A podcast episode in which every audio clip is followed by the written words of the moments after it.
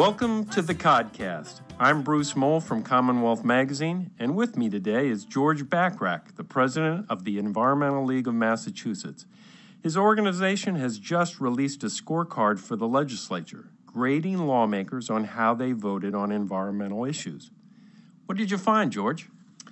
Well, we found that uh, in the Commonwealth of Massachusetts, there's a lot of good legislators who support the environment, but not as many as you might think. And part of the problem is that it's hard to protect the environment if you're not funding agencies that protect the environment. And so a number of legislators who consistently vote against funding got lower scores.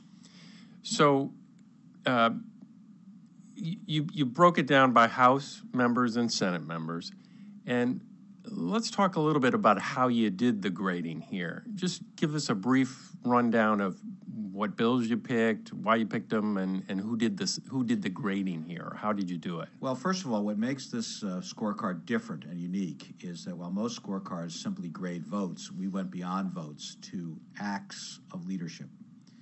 Uh, unfortunately, there are not that many roll call votes. The legislature often does voice votes, particularly the more controversial matters. So they want to sort of hide behind uh, an unrecorded vote on difficult things. Uh, we did find enough roll call votes, but we also said to ourselves it's not enough. And so we gave points to legislators who showed acts of leadership, such as authoring a, a letter to colleagues in support of solar energy or in opposition to a gas pipeline tariff. Uh, we took points away from legislators who supported uh, bad policy separate and apart from votes. A number of the votes were um, involved with the recent energy bill uh, that has allowed for the building of the first offshore wind farm in the United States, which is, we think, remarkable 1,600 uh, uh, megawatts. Uh, we wanted legislators to support not only hydro from Canada, but hydro mixed with onshore wind from from uh, Maine because we want to diversify our energy portfolio. Uh, so those were the kinds of bills we looked at in addition to budget issues. And again, very hard to for the Department of Conservation and Recreation, the Department of Environmental Protection to do their jobs to protect all of us if we keep cutting their budgets. Now, George, you were you are a former state senator. How, how long were you in the uh, legislature? Well, I was a state senator in another millennium, uh, before there were podcasts. Um, so I was there for three two-year terms in the 1980s. Okay. So, what did you find about the difference between the Senate and the House in how you graded?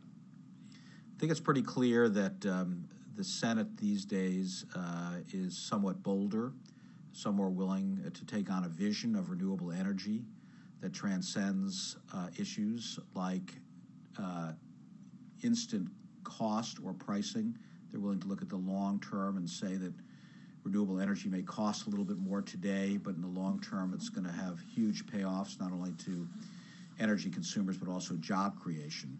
Um, offshore wind, uh, for example, could create 50 or 60,000 jobs here, just as, as it has in Europe. The House has tended to be somewhat more cautious um, and has uh, sort of struggled to support renewable energy as much as we would like. So, uh, another group, Associated Industries of Massachusetts, did its own scorecard, slightly, m- mostly different issues, I think, than you looked at, although there may be a little bit of overlap. And they would have, of course, grade the House and Senate a little bit differently. In in their ranking, they said the House was more um, receptive to, you know, promoting the economy and helping Right. the economy grow, and the Senate was doing all sorts of wild liberal things. That's my words, not theirs, but but I'm paraphrasing. So it seemed the exact opposite. So as a as someone who might want to look at these scorecards, is it all in the eyes of the beholder what what the House and Senate are like, or so, what? So let me be my usual gentle, understated self and suggest that the Associated Industries of Massachusetts is simply in the wrong century. Um, their policy um, prescriptions in energy, which are pro fossil fuels and anti solar and anti offshore wind, are perfect for another century, just not the 21st century. Uh, so they graded members of the House high if they voted against solar and uh, other elements, and they uh, they uh, knocked down many members of the Senate that had a greater vision and supported renewable energy. Because they're concerned about the cost, I take it. Well, they're concerned about the cost, but I would suggest to you that um, they want to get us into what I consider to be a fool's errand. Um, uh, if we build more gas pipelines as they want us to, that will cost $8 billion, and the utilities want to charge that onto a tariff on electric ratepayers. That is, gas pipelines paid for by electric ratepayers. That has been struck down by the courts. But AIM and the utilities still want to build more natural gas pipelines, which will still get paid in one way or the other if push comes to shove by the ratepayers, by all of us. Here's the problem with that $8 billion that will get paid out over 30 years. If in the next two, three, five years, Elon Musk or one of the MIT uh, graduates that are kicking around here uh, develops a storage battery that is sizable and economical, um, and we don't need those gas pipelines in five years, we're still going to be paying for them for 30. It's called stranded cost. I don't know why that's a fiscally conservative thing to do. Okay. So when I looked at your House rankings and the bills you looked at, uh, let's say there's two, four, six, eight bills. Six of the eight were override votes.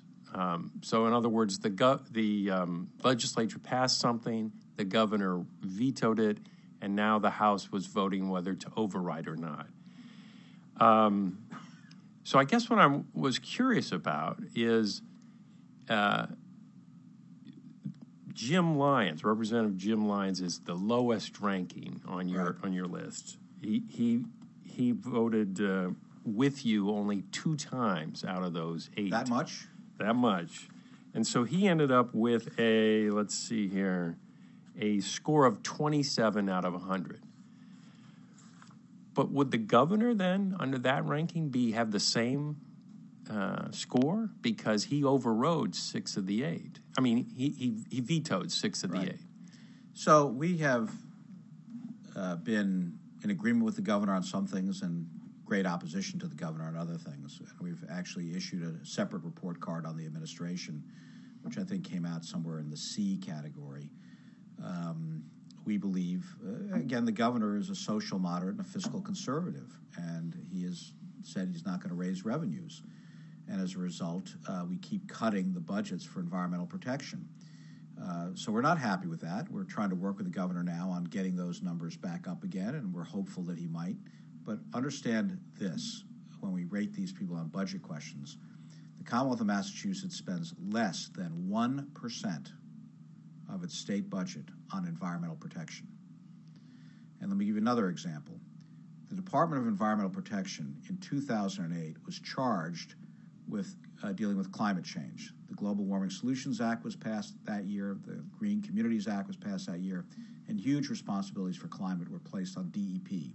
Since that day to today, we've cut that budget by 30%. So we've increased their responsibility in a critical area, climate, and cut their budget by 30%. The problem is this all gets papered over because government employees, when asked, simply say, no problem, we can do more with less, or we can do the same with less. Well, if you do the same with less, why would anybody give you any more?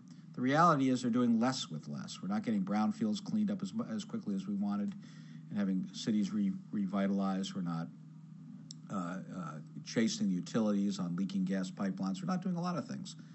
And legislators keep voting against those budgets, can't claim to be environmentalists if they keep voting against environmental budgets. Okay. Um, I was interested in your uh, giving bonus points for these Dear Colleague letters. Yeah. Tell me about Dear Colleague letters because uh, this is uh, they, they've been they've been in existence for some time. They've happened, you know, over the years, but they seem to be gaining some currency in the legislature now. W- why is that? So, uh, Bruce, up until this year, I thought Dear Colleagues letters were a complete waste of time. I mean, a dime a dozen, who cares? George, let's stop just one. I forgot to say, dear colleague letters, just for our listeners who are wondering what a dear colleague le- letter is. It's where someone or or a group of legislators write a letter to their colleagues or leaders or whatever expressing a point of view about some piece of legislation. Correct. So you were saying until this time you didn't think they. So there were two very interesting Dear Colleague letters. One was on solar energy, raising the so-called net metering cap, which would allow um, businesses and, and, and others to put solar panels on their roofs, and if they accumulate enough energy, sell it back to the grid.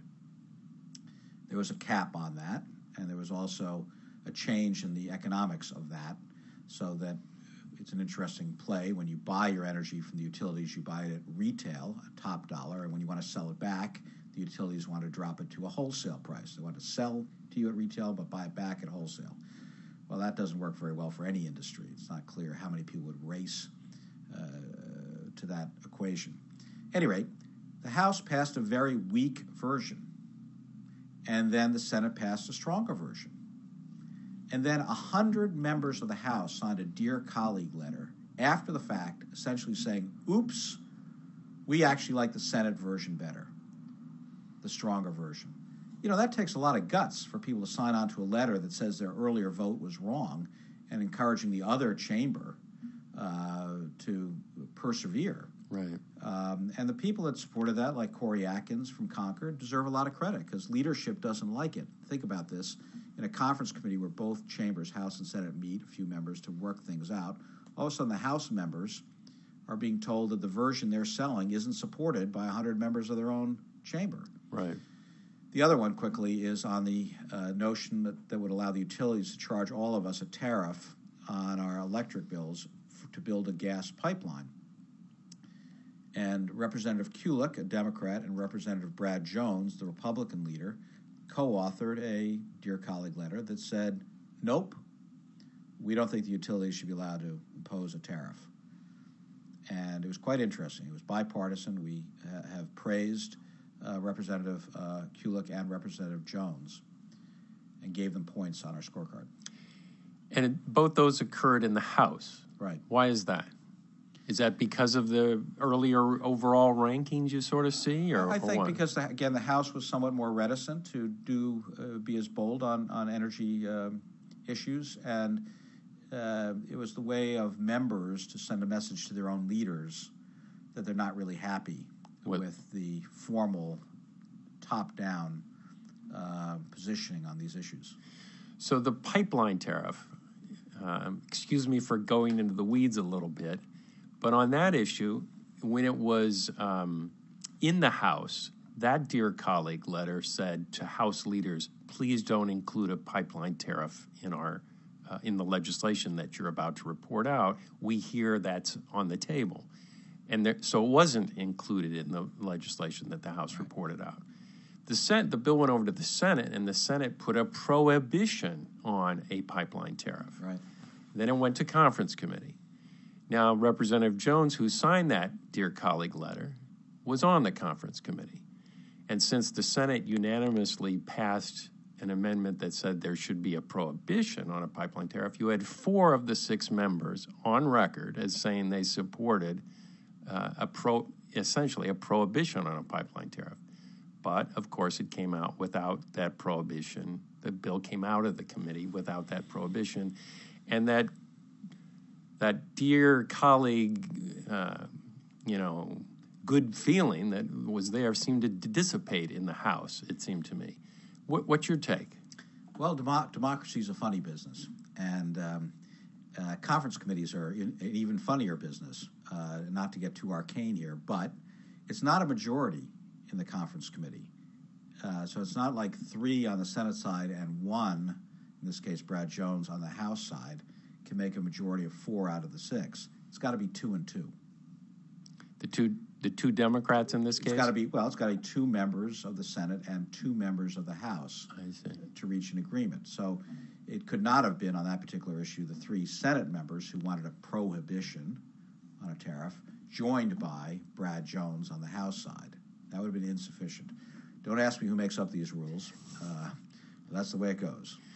So, um, and what do you want us, the general public, to do with these rankings that you put out? Do you want us to vote based on that? Do you want what do you want us to do with them? Well, I think it's the public's right to know how their legislators vote. And to the degree people care about our future and energy and the environment, that's the record. And, you know, we are a little concerned that a lot of, look, everybody's an environmentalist. I haven't yet met anybody, perhaps the exception is Jim Inhofe from Oklahoma, uh, but just about everybody says they're an environmentalist. But then the question is, will they put their money where their mouth is? And again, you can't say you're an environmentalist and then vote against funding for the environment. And what we find ironic is a lot of legislators will say, well, you know, I really, uh, I'm an environmentalist. I really helped restore the, the Smith Pond in my town of Skunkwater Falls. You know, I'm a good guy. I helped, you know, repair the park for my little league team in, you know, East Overshoe. And then they vote against the environmental budget for everybody else. So they don't mind getting funding for their hometown park, but in terms of a larger budget for everybody else. Now, these are not city councilors, these are state legislators. Their job is to come up with a state policy. So, again, I can't tell how many calls I got from folks that said we're good guys because we did something nice back at home. Well, I expect them to do something nice back at home. Their obligation is to do something good for the Commonwealth. Right. And is it your perception that in this last session, I don't want to put words in your mouth, but it seems like what you're saying in the funding for environmental agencies, the, the legislature didn't do very well in this past session. But on a number of other issues, there was some big headway made. I, I would I would say. What, what's your take on on you know in a broad view how the legislature did in this past session? So, if you dropped in from Mars, you'd say this was a hell of a good session. I mean, the notion that we're going to build the first offshore wind farm in America off the coast of Massachusetts, that's a good thing. Unlike Cape Wind, this is going to be farther offshore in deeper waters, an area 10 times the size of Cape Wind at a lower cost. That's a good thing, not only because, not only just for the environment, but again, the Danish company Dong, that will be probably the, the biggest player in that, created 50,000, 60,000 jobs in Europe when they built offshore wind off the coast of Copenhagen, Germany, the United Kingdom. We need those jobs. They're prepared, I hope, to move their U.S. headquarters here and do manufacturing here. This is an economic engine as much as anything else, and the legislature understood that by upping the number to 1,600 megawatts. Could have been higher. We always want more. We're advocates, but we're, we think that was a good uh, step. Uh, they're going to bring in more renewable energy from Canada, um, hydro, which is not as clean as some people think, but certainly cleaner than fossil fuels. And they put a pr- premium on those same transmission lines bringing in onshore wind from Maine because we need to diversify our portfolio. Those are really good things. In addition, there's some new, new investment in storage batteries, which we think is sort of a people think of it as a small thing. Storage batteries are going to revolutionize energy policy in America. George, thanks for joining us on the Codcast. I uh, hope you come back again soon. And for all our listeners, thank you for listening. And you can check us out anytime on iTunes or SoundCloud. And also, thanks to our executive producer, Leah Johansson. Thank you very much. Here comes the sun. Here comes the sun. I say it's alright.